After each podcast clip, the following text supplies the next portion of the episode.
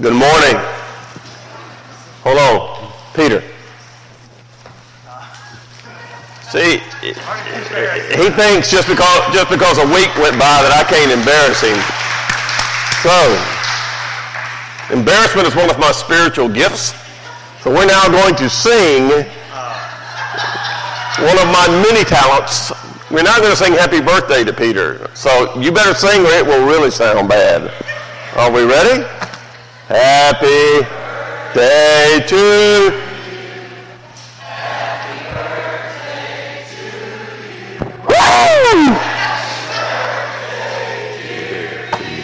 That's beautiful.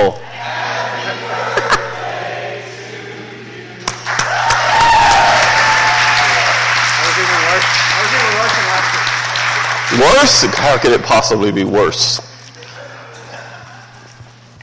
Just a couple of things I want to mention to you.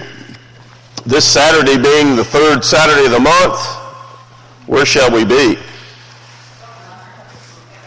Anywhere but the Bartlett campus. No. Third Saturday of the month is our help group day at the Bartlett campus. So again, if you've never been, you will personally be blessed just by being able to, to hand out food and see the, the, the appreciation in the lives and the, the hearts of the people. And we need as many bodies as possible. So if you want to come Saturday like 8 o'clock and help get ready, but I would say primarily we're at what, 9 o'clock? 9 to noon would be the, the real critical time, uh, particularly on the, the parking lot and in the gym getting the food ready. So this Saturday at the Bartlett campus, if uh, you can be there, I think you will genuinely be blessed.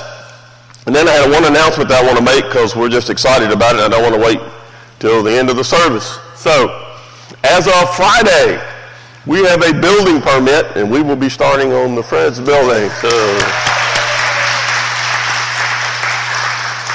God's timing is always good. So, our two people who know what's going on and in charge are both leaving town for two weeks. And when, and when the text when the text went out that we had the building permit, Chris Ellison in his inimitable way responded this way: "I request the next six months off." If uh, we shall see what God's going to do, and we're going to get it accomplished. So we're really excited that we're finally going to be able to get in there and start. Uh, I'll be char- in charge of tearing things up because, again, another one of my spiritual gifts is just to tear things up. When they get ready and doing something that's important, I'll get out of the way and pray because that sounds spiritual. You know what I'm saying? All right, take your Bibles and turn to John chapter 1. John chapter 1.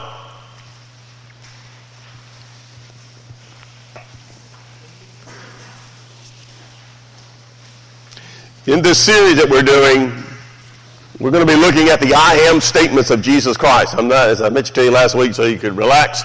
I'm not teaching the entire Gospel of John because we would be here until Jesus came back. So, what I'm going to do is, is we're going to look at the I am statements of Jesus Christ in the Gospel of John because that's the way John structures his entire gospel, presenting the fact that Jesus is God. He is the great eternal I am. To do that, we're going to go through the prologue, which is what we're doing in this particular uh, handout that you're looking at. We're going to go through the prologue of the Gospel of John, the first 18 verses of chapter 1, just kind of set the, the context and the stage both historically, eternally, and going into Jesus' I am statement. So, if you look at your handout, what we looked at last week in this series Who is Jesus, and the answer is, He is I am. And you can fill in the blanks. I am the great I am. I am the bread of life. I am the door. I am the way. I am the truth. I'm the light. We're going to look at those. But as we're looking at the prologue, what we began to look at last week, and what we are looking at in this particular thing, is that He is the Word. And what is the Word? This is what we looked at last week. Number one on your handout. Jesus is the Word. And what that means is, first of all, first and foremost, is that He is eternally He is God. He is Creator. He is life and light. So if you would, go to John 1 1, and let's just kind of look for a moment, and then we're going to get into number two on the handout. So number, in the beginning was the Word, John 1 1. In the beginning was the Word, the Word was with God, the Word was God. He was in the beginning with God. All things were made through him, and without him nothing was made that was made. In him was life, and the life was the light of men. This is where we left off last week. We talked about it being God eternally, talked about it being creator. Now, this idea of him being life and light, and we looked at that in the context of what it means to be the eternal logos, the great spoken. He reveals the mind and the mindset, the attitude of God. You knew if you encountered Jesus, you encountered God. We'll see that over and over as we walk through. When it says in him was the word of life, that's physical life, spiritual life, eternal life. We have life because Jesus is the creator. He created us and he's the giver of our life. Whatever it might be, plants, animals, the, the universe. He will ultimately come back to redeem the entire universe. The Bible says that creation groans in waiting for Jesus to return and redeem even creation. So he is the life, the giver, the creator of all that is life. And it says then there in verse 4, the life was the light of men. And this is incredibly important in understanding what we're trying to get at in this little series. That Jesus is the great I am. And he is, I am this, I am that, and the things we're going to look at. When it says he was the light, the life, Zoe was the light of men. The idea here in the original language is knowledge, truth, understanding. What makes us different from the rest of the created universe is that we're created in the image of God. And so God created us with the capacity to understand other things. We understand life because He is the light of life in us. He is the life. So we have knowledge, we have understanding, we can grasp and seek out truth because we're created in the image of God. We're different. We're the highest form of creation. We're the only thing that God looked at and said it's very good. We're the only thing that can intimately know God. And then we can know Him on an eternal basis as a father child basis relationship because God became flesh, verse 14, and dwelt among us, and ultimately goes to the cross, dies for our sins, and that's the point of the Gospel of John, that this eternal Word, Logos, the great eternal I am that created the universe, is also the one who became flesh, dwelt among us, and was your Savior. You know him as, when they wrote it, Jesus of Nazareth was the God man. He was the Son of God. He was the Son of Man. He was the Savior of man. He was the Creator of man. He was also the ultimate example of all that is good. He lived a sinless, perfect life. And so, therefore, when He died for our sins, he, it was sufficient. He could save us, redeem us from our sins because He was the sinless sacrifice, the substitutionary, atoning death. He covered our sins with His blood. And why is that important? Because that's what sets us free. It's what gives us peace. It's what gives us hope. It's what gives us purpose for living. What gives us confidence beyond the grave is because Jesus was exactly who he said he was. I am the way, the truth, and the life. No man comes to the Father but by me. We'll see that again as we walk through this series. So, the life was the light of men. We're created in the image of God. God wants, because we have the capacity to do so, and you see this in Acts 17 when John goes, uh, excuse me, when Paul goes to Mars Hill in Athens, Greece. And he goes to the Areopagus, and he goes there because that's where all the philosophers went to debate life. You see, man can do that, whether man is redeemed, a, a believer in Jesus Christ or not. We have an intellect, we have the capacity to examine, look at, and discuss and dialogue about the universe, seeking truth. And when you go to Acts 17, and, and John goes there to dialogue with them, whether they were Stoics or Epicureans or whatever their philosophy was, he meets them there to talk to them. And we're not, gonna, we're not studying Acts 17, but in Acts 17, at that point in time, there was like 30,000 public idols to all the different gods that they worshiped. And they had a generic idol to the unknown God. It's so beautiful. And Paul says, To him you worship in ignorance, let me declare him to you.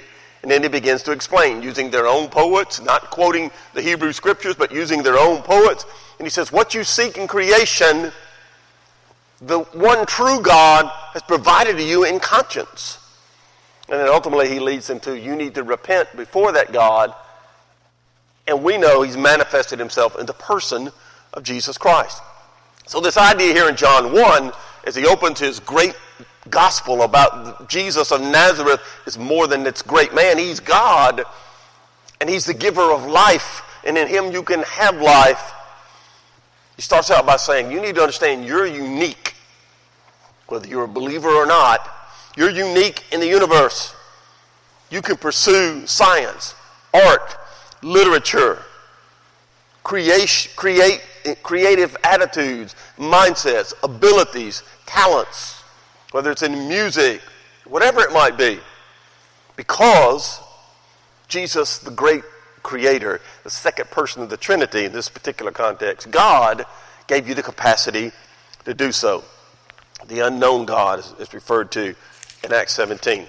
So we have enlightenment both in creation and in conscience. Now, let's go to number two.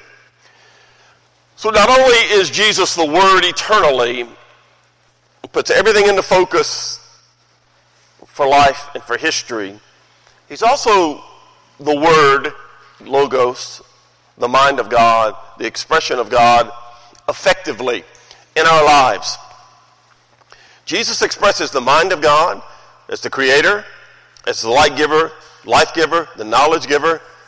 So then you get into verse 6. What you're beginning to see in verses 5 and through 13 is what Jesus on earth came to accomplish. So we know redemption, and we're going to see the big picture of that. That's why he came. He came to redeem mankind as Jesus of Nazareth, who was also the Christ, the Messiah, the Savior that particular human being was also 100% God. So the idea here, starting in verse 5, is Jesus is the light. Look at verse 5. The light shines in the darkness, and the darkness did not comprehend, and that word better translation would translated would be didn't overcome it. Didn't overcome it. So only in Jesus Christ can we see life the way it really is.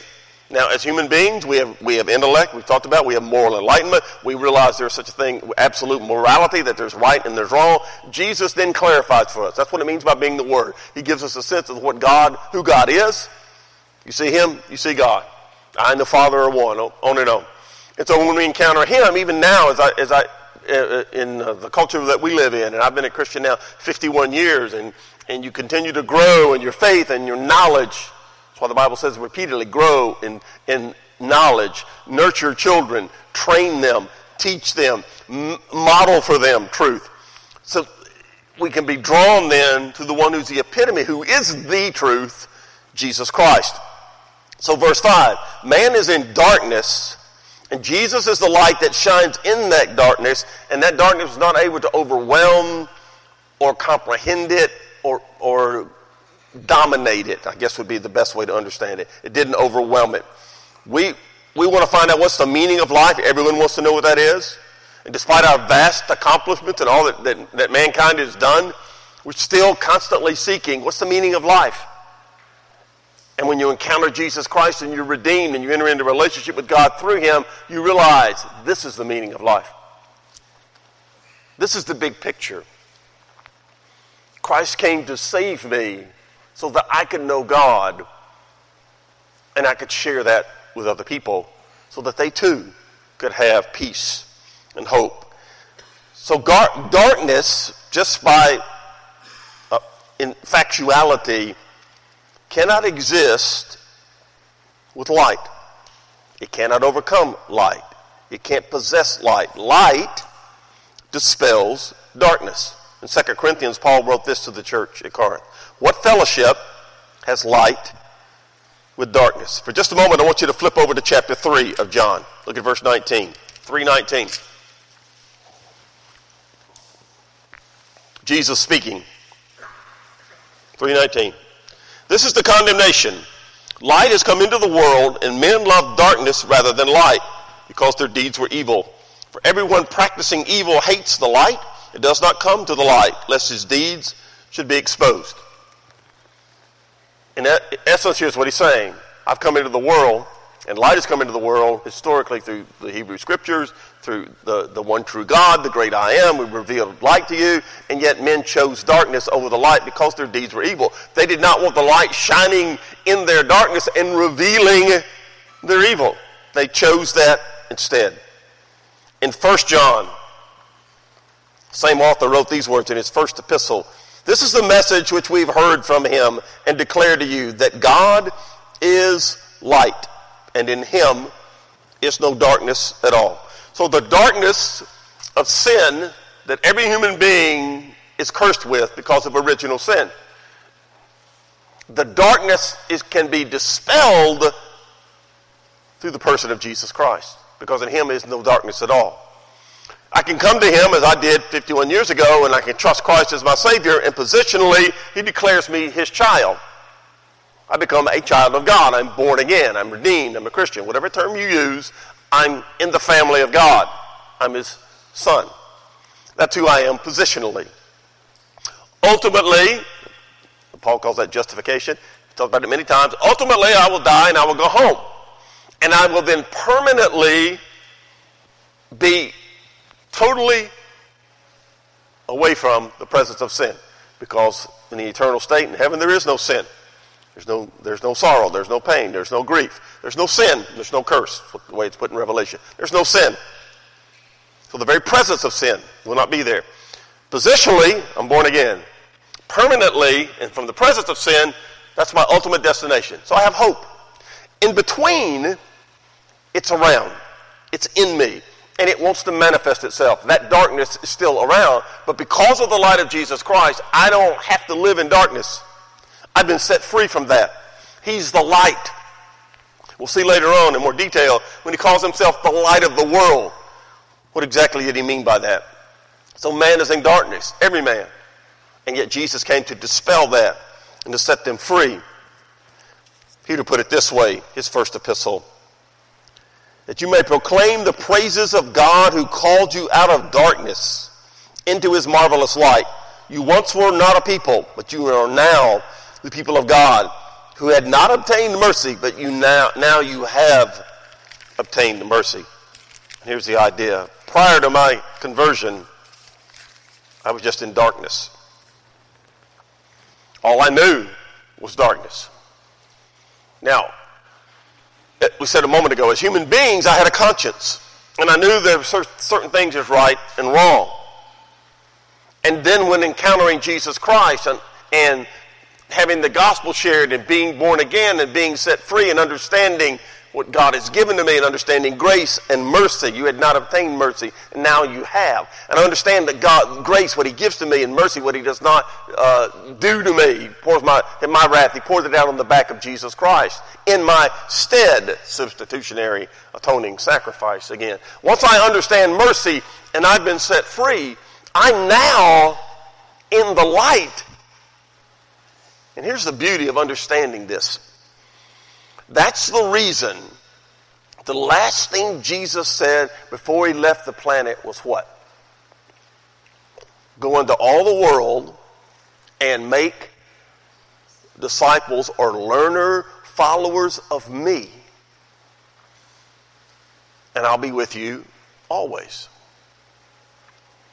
He set us free, said that to the disciples at the ascension, says it to us today. And I give you the commission, and I give you the call, and I give you the privilege to go into your culture that's in darkness, enveloped in it, both culturally and individually, and share with them light that has set you free, take you, taken you from darkness and put you in the kingdom of light, and now you're a priest of mine to go share with your world how they can get out of darkness and have purpose, hope, peace that you have. Now look at verse 6. 1 6. There was a man sent from God whose name was John, John the Baptist. This man came for a witness. Please notice this, it's so cool.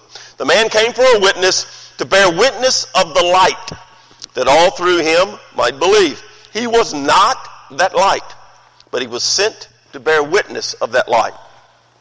It's exactly what we've just been talking about. John the Baptist came as a witness of the light. How long had the Son of God, the second person of the Trinity, been the light? We saw that last week. Forever, eternally. He is the light. And then the, then the Word became flesh and dwelt among us. Prior to that, John the Baptist was six months older than Jesus of Nazareth. Prior to Jesus coming on the scene, God sent John the Baptist as the fulfillment of prophecy in the Old Testament as the one crying in the wilderness.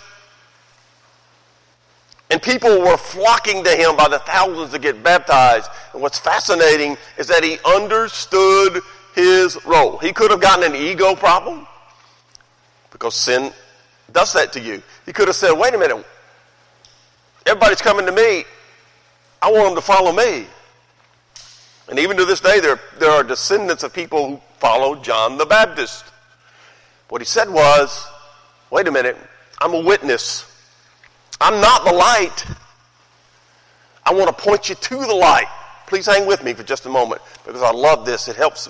It's helped me so much. He knew he was a witness of the light. Look at verse 7. That all through his witness or through him might what? Believe.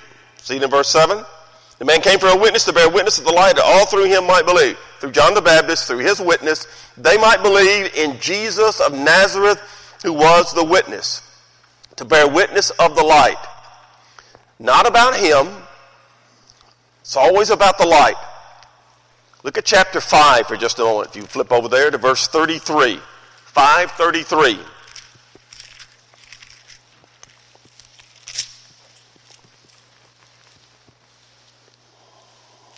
Jesus is speaking. 533. You've sent to John, the Baptist, and he's borne witness to the truth. I do not receive testimony from man, but I say these things that you may be saved. He, John the, pardon me, he, John the Baptist, was the burning and shining lamp. And you, for will, you were willing for a time to rejoice in his light. I love this, this metaphorical, this illustration, because it just really helps me. What does a lamp do? A lamp is something that, for example, we have a lamp sitting on our piano in when you come into our house, the main room, there's a piano on the wall, and there's a lamp that sits on it. We, we, we turn that lamp on, and we leave it on all night, every night. Because when I get up in the middle of the night, I won't stumble and hurt myself. So the lamp's sitting there. We turn it on. It's dark. We leave it on till the next morning. So I get ready to go to bed the other night. It won't work.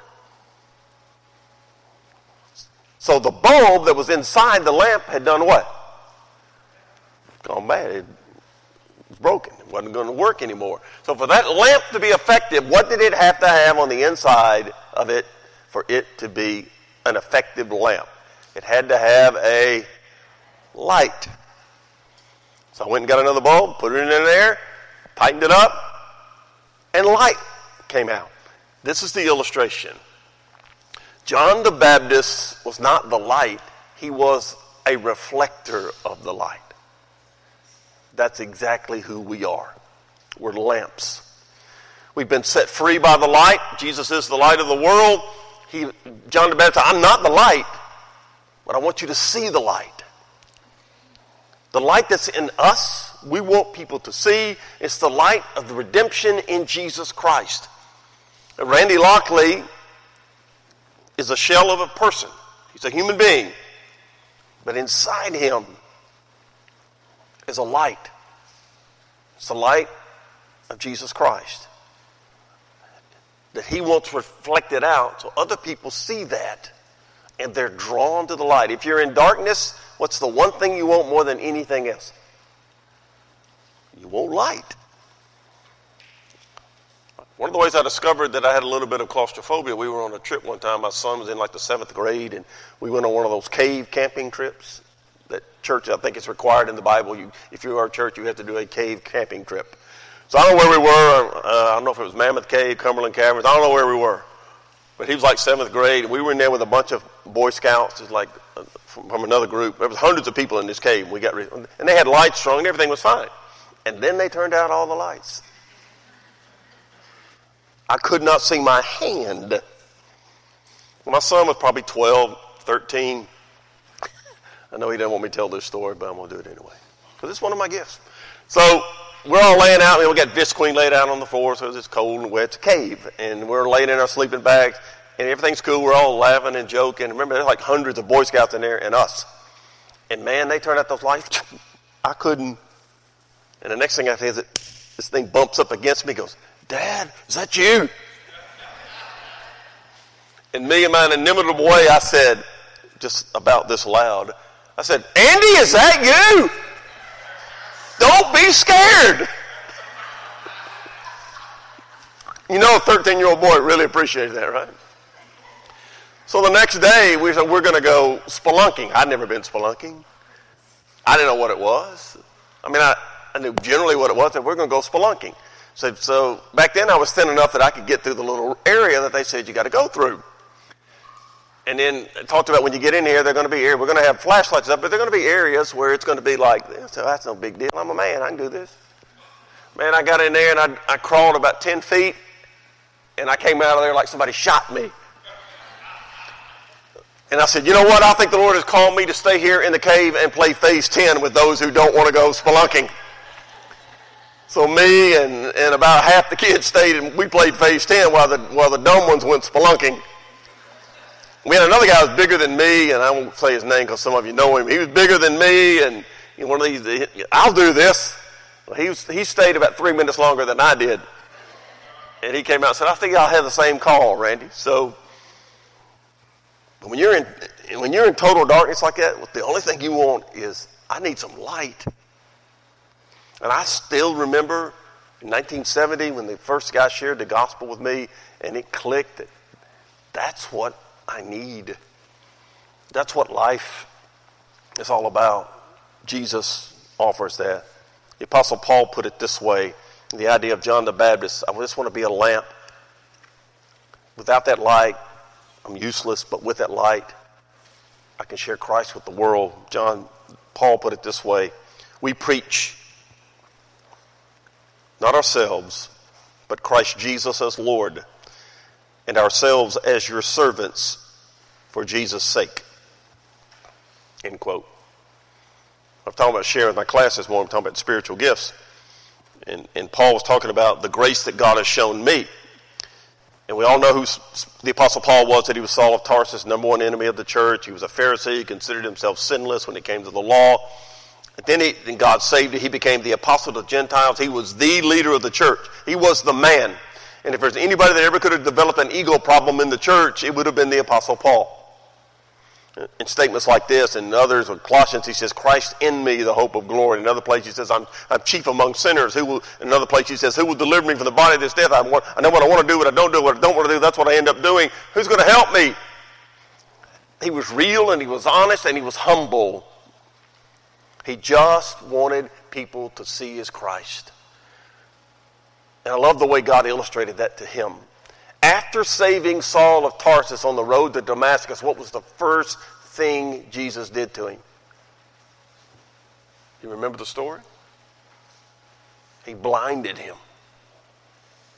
Blinded him. So suddenly he was in what? Close your eyes. Now make your way to your car from here. Now drive it. He was in total darkness. The light had just set. Remember, He's on the road to Damascus and it's a blinding light. Jesus said, Saul, Saul, why do you persecute me? And then he redeems him or saves him. And he blinds him. And then he sends him in and he gets healed. And Jesus said, I got a special job for you. Take the gospel to the Gentiles. Now, he understood light and darkness, didn't he? He got a real illustration of it. And the passion of his life for the rest of his life was for people to know Jesus Christ. That's all he cared about.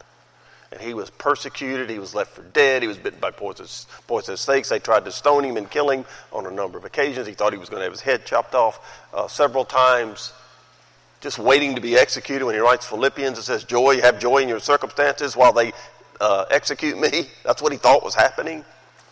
Over and over because he had seen the light, pardon the cliche. He'd been set free. We preach ourselves. Now, back to verse 7 of chapter 1. The man came for a witness to bear witness of the light that all through him might believe. I love the word here that's used for witness. You see it over in Hebrews 12. It's the Greek word that we get our, the Greek word, we get our English word martyr from it. Many of the early believers, like, like Paul and others, martyred for their faith. This word witness, martyr, dead to self, alive to God, it's used 76 times in the New Testament. 76 times. Hang with me for just a moment. 47 of the 76 are in the Gospel of John. Do you think the word might be important to what John's trying to communicate? Be like John the Baptist. You want to be a witness. You want to be a lamp.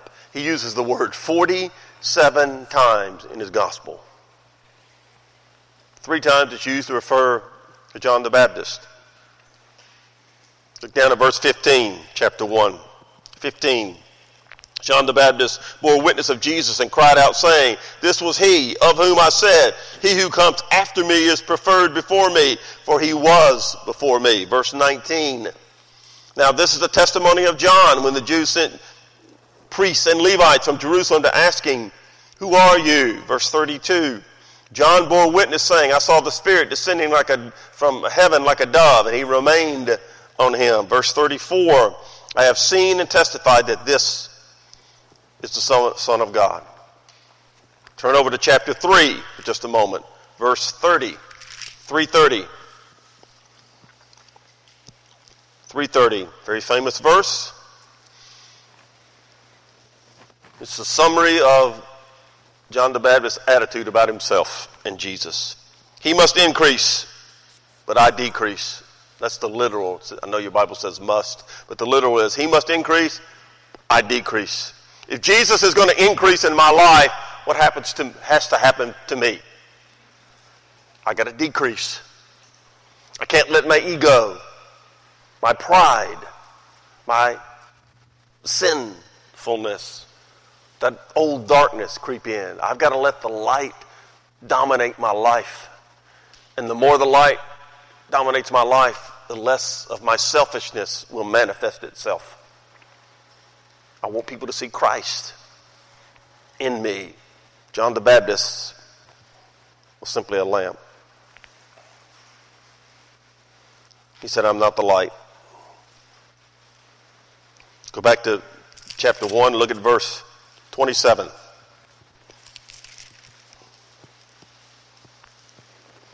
It is he who coming after me is preferred before me, whose sandal strap I'm not worthy to loose.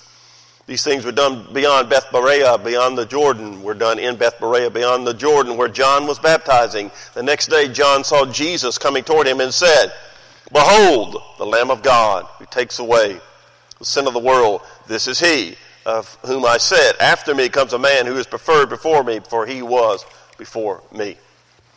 And the idea is Remember, John the Baptist was incredibly popular. Thousands were flocking to him.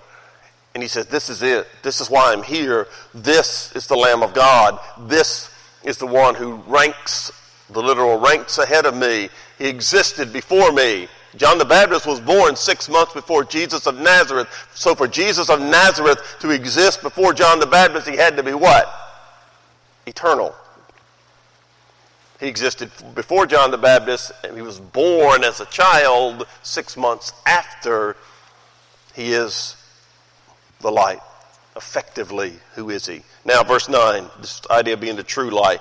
It was the true light which gives light to every man coming into the world. He was in the world, the world was made through him, and the world did not know him. He came to his own, and his own did not receive him. He was, verse 9, the true light no deception in Jesus Christ. No deception. Second Corinthians talking about Satan says, No wonder Satan himself transformed himself into an angel of light. In Jesus Christ, there's no deception. He's the full light. He's the fulfillment of the shadows from the Old Testament. He's self existent. He's the eternal, self existent one. He generates his own light.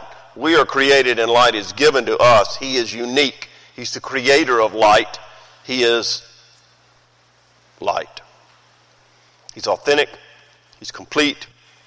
He's total. Now, verse 10. He was in the world. And he gives light to every man, every man. Verse 9, the light of creation, the light of conscience, and then the light of Christ. He came to the world. Romans, Paul put it this way Have they not heard their voice has gone out to all the earth? Every man, creation, conscience, and then Christ. Verse 10 The world was made through him. That true light was personified in the person of Jesus of Nazareth. If you read through the Gospels, for just as an example, if you read through the Gospels, and Jesus is walking around, he limited himself. He didn't just, you know, I want to be, I want to be in Union City, and I'm, I'm there. If he wanted to be in Union City from here, he, he walked or he rode a donkey to get to Union City. But if you read through the Gospels, he's constantly proving that he's God the Creator. For example, he'll talk to a storm. What? We, we might have begged it to stop raining or stop storming if we were out, out on the water or playing golf or fishing or whatever we were doing, and we were begged, no storm. Like they had kids camp this week, and we were praying. It, it looked like it was just going to rain the entire time. Because we were praying, make it work. There's no thunder and lightning, so at least they can get outside and do what they're going to do. And uh, I went out there two days for, for a period of time, and as far as I could tell, it, it never really rained much. They had a great week. So we beg at times, no storms. Jesus didn't beg the storms to stop. What did he do? He just stopped them, told them what to do. He spoke to the wind, and the wind obeyed. That's pretty cool. He was in the ocean, or Sea of Galilee, the lake. Out in the middle of the lake, storm comes up. They look at. Who's that? Come. He's walking where? On top of the water. That's pretty cool. He's walking on top of the water. He fed at least 5,000 people, probably closer to 15 or 20,000. He fed them. They were all full, completely full, and had 12 baskets of food left over with one little boy's lunch. Let's make a good use of your material, isn't it? He's God. He proved it. He raised people from the dead. Lazarus, come here. And a corpse comes walking out of the tomb. Still, back to John 1 11. He came to his own, and his own did not receive him. Verse 10 He was in the world, and the world was made through him, and the world did not know him. He constantly proved himself to be God, and that he still was rejected. And then verse 11, he's even rejected as the Messiah. You see two, two, two different words in verse 11. So hang with me for a moment. He came to his own, and his own did not receive him. The first own, he came to his own, means things, home. Second own means people. He came to his own. He, the universe that he created, he came to it as a man, Jesus of Nazareth. But he also came as a Jew to his own people. He came to the, to the Israelites, and what was their general overall response to him? Crucify him. They rejected him. He came into his own.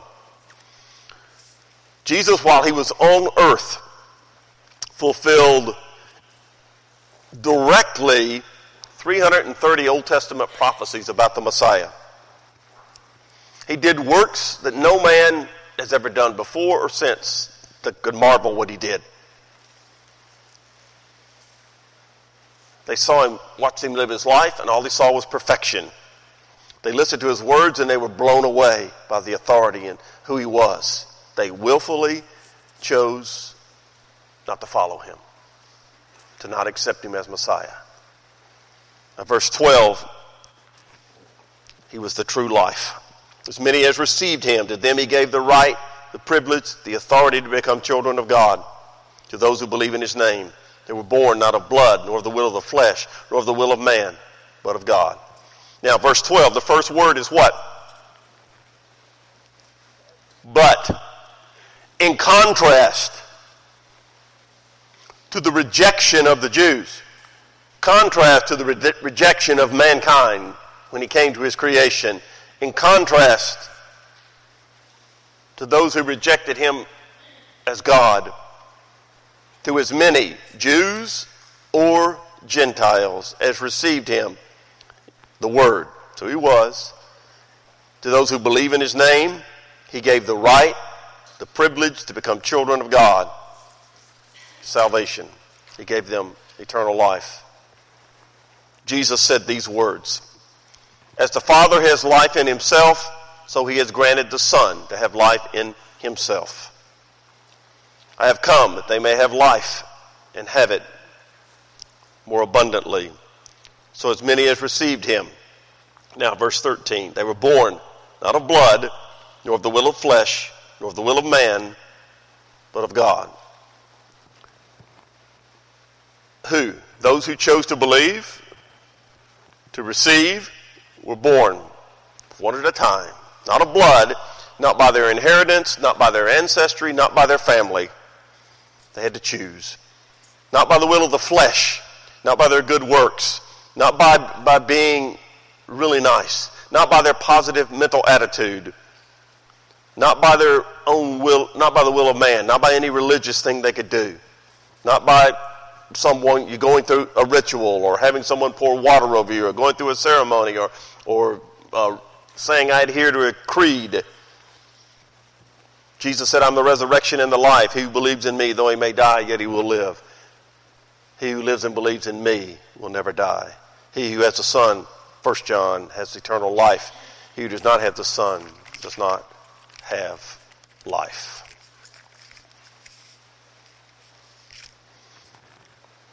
We're going to stop there today because I want to. We've been going long enough for one day. But I really want to encourage you, and the reason I got into these I am this series on who is Jesus, that he's the great I am. I want, I want you to be excited about and encouraged in who your Savior is. That the guy that walked on top of the water and allowed Peter to get out of the boat, walk on the water, come to him, and that's your Savior. That's your Jesus. The one who said to Lazarus, Come forth, that's your Savior. The one who spoke the universe into existence, that's your Savior. And he said, I'm always going to be with you. And we'll send you the Holy Spirit to comfort you and to be there with you, the one who comes alongside to help in time of need. And the exciting thing about being a Christian and being part of the church is that we have something to share with individual by individual by individual about how much Jesus Christ loves them and gave himself for them so that they could be children of God. That word there, empowerment, you have the authority. I have three children. And for good or bad, they're my children.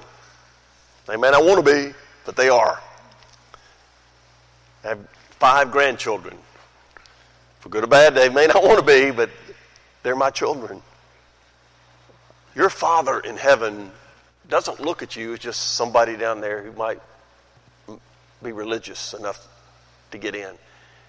Jesus said, As many as received me is the Word, I came to manifest God by your acceptance, your faith, your reception of that. I'm giving you the authority to be a child of God. It should overwhelm you. to realize who you are and what God has done. That's why grace is such a. C.S. Lewis was asked one time in a group, a bunch of theologians sitting around, you know, just talking and you know, trying to show how smart they were. Theologians tend to do that. And the question that they were debating is what makes Christianity unique and different to all these other religions? And C.S. Lewis just walked through the room and he didn't even stop. He just keeps walking. He says, Grace. He just kept walking. Grace. We don't deserve it. We can't earn it. We're not good enough. God says, I love you. Before Abraham was, Jesus said, I am. He still says it to us today I am. All you need, come unto me. I'll give you rest. And I'll let you be part of what I'm doing.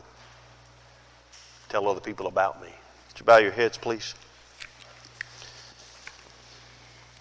Father, as we close out our time together today, we thank you that we can call you Father through Jesus Christ. What an incredible moment to think. Just stepped into space and time. At a definite moment in time, the Word became flesh. The eternal Word became flesh and then effectively changed us, made it possible for sinful human beings to be children of God. It's, it's staggering, mind boggling that you loved us that much. That eternal plan of redemption. Jesus said, My hour has come. And He came. And then when He was through on earth, He said, My hour has come. And He went back to the Father. And He ever lives to make intercession for us at your right hand, Father. We're grateful. We just pray that we would be worthy of the gospel, the good news, and share it lovingly, compassionately, aggressively, without being obnoxious. Tell people how much Jesus loves them, what that means because of who He is. He's the I am. We pray in His name. Amen.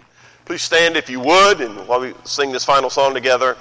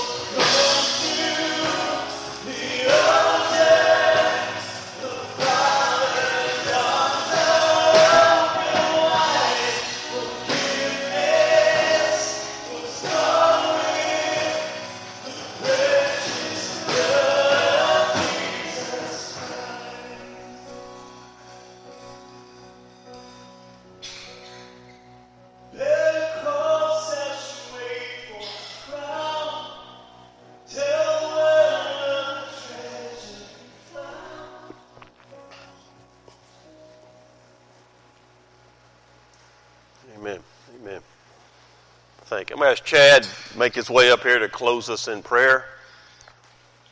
You bring up the house light so I can see other than the blinding. I like being in the light, though. Light's important. There's a couple of things I want to mention to you. We, have got to get everything stacked up, put over out of the way so we can have uh, uh, summer camp starting tomorrow. And again, I want to thank you guys for your faithfulness. We are genuinely excited about uh, get, being able to get started next door and see what God's going to do with the, the Fred's building. We've got to come up with a name for it, Son of Fred's or something like that. Fred's Part 2. I don't know. We have to come up with something. But uh, maybe let our teenagers do that. We'll see. But I appreciate you continue to pray for our leadership and uh, just continue to faithfully give. Thank you for that, making making it possible. We're just thrilled to, to about elders being able to serve people who, who love Jesus. Uh, it's it's a privilege. You get a chance to, I know he's out of town for a couple weeks on vacation, but uh, you can either message or whatever you do. Let Steve Nance know. Uh, he did a lot to make uh, getting that permit possible he and Chad both have done a lot pre-work, getting toward the point where we could get it ready. And now it's going to be time for the rest of us to help out and do some uh, work. So we're excited about see what God's going to do. So I, I love you guys. I really appreciate you, Chad.